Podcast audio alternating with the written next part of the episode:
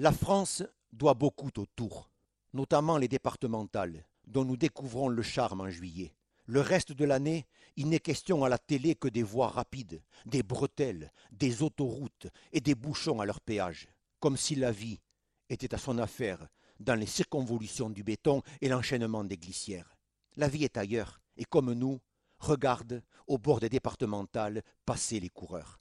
La France doit beaucoup au Tour, notamment Mende, 12 000 habitants, préfecture de la Lozère, dont nous ignorions l'existence jusqu'en 1995 et Laurent Jalabert.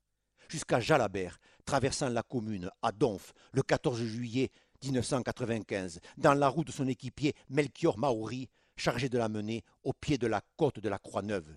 Cette côte inconnue s'est mise à exister grâce à Jalabert, autant que le Tourmalet, autant que le Galibier, et qui plus est un 14 juillet. Et c'est ce 14 juillet 1995 que l'on devine, en voyant Laurent Jalabert, maillot vert, passer comme un avion, que Mende possède un aérodrome.